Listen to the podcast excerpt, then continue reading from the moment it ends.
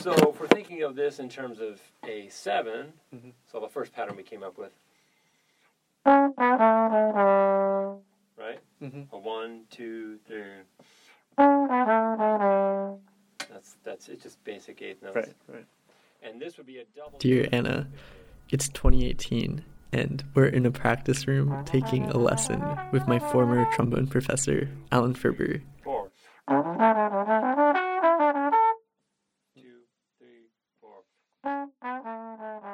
Your last message had me thinking about this idea and concept of place. The city is getting slow and scary again from COVID, and uh, I'm finding myself reminiscing again about music school and the many hours spent in a practice room, for better or worse.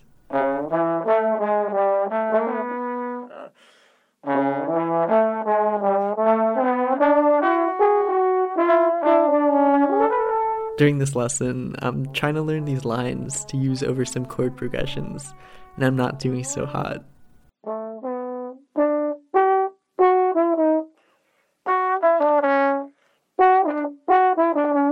Yeah. I don't know if you've ever been in a practice room before. Um, if you haven't, basically imagine a box, right? And all the music majors hang out and practice in this room. Hence uh, why it's called a practice room. um, the one that we were in was underground, so it kind of gives this casino like vibe where you can't tell what time of day it is because there's no windows. It's honestly like a very strange concept if you think about it.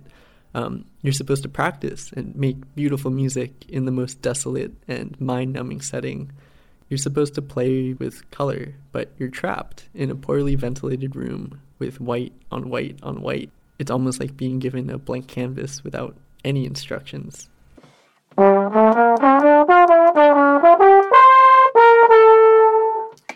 now in the in the key uh, B minor seven flat five in the two chord. But when you have such sensory deprivation, you also don't have any distractions, and your brain just kind of gets into this little intense rhythmic but also meditative state.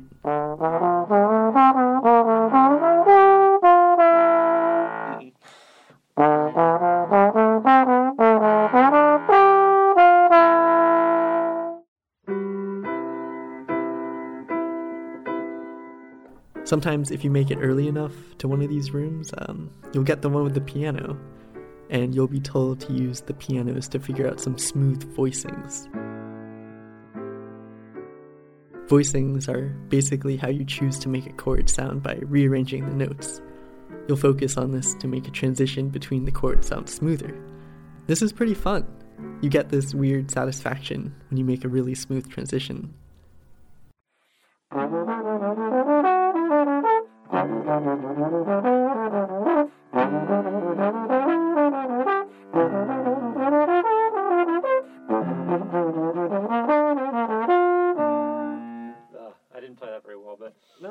idea. Yeah, it's really cool. Let me try if we hop back to that lesson with Alan Ferber, um, you'll also realize that it's not the worst thing in the world that the room absorbs all the sound.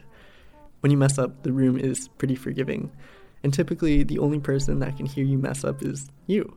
Or in this case, I guess, like you and your professor.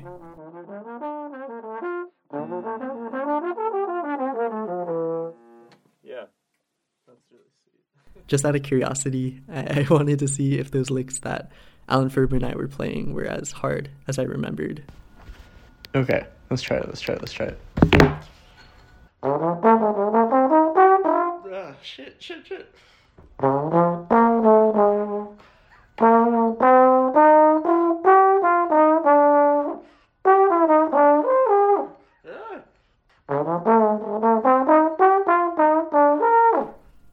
got it. Kind of. but the greatest thing about the practice room that I look back and smile about are those moments and times where people just play and share music from the heart. No judgment, no professors around. This is my friend Kirk, who I used to play with, and I don't know, I found this song of his on my voice memos from one of our practice room sessions.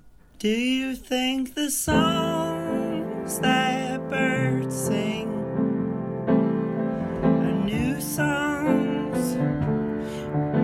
a new thing.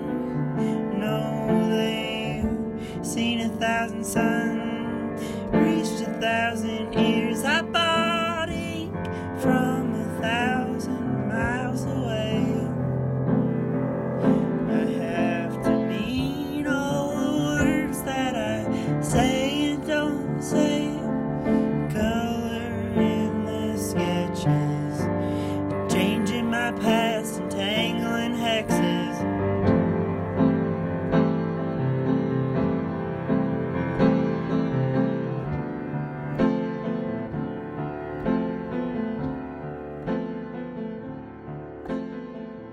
Anyway, Anna, I, I kind of wish I had access to focus in a practice room because I can't play that loudly in my apartment. I'd love to hear something that you've been focusing on lately. Let me know. Harrison.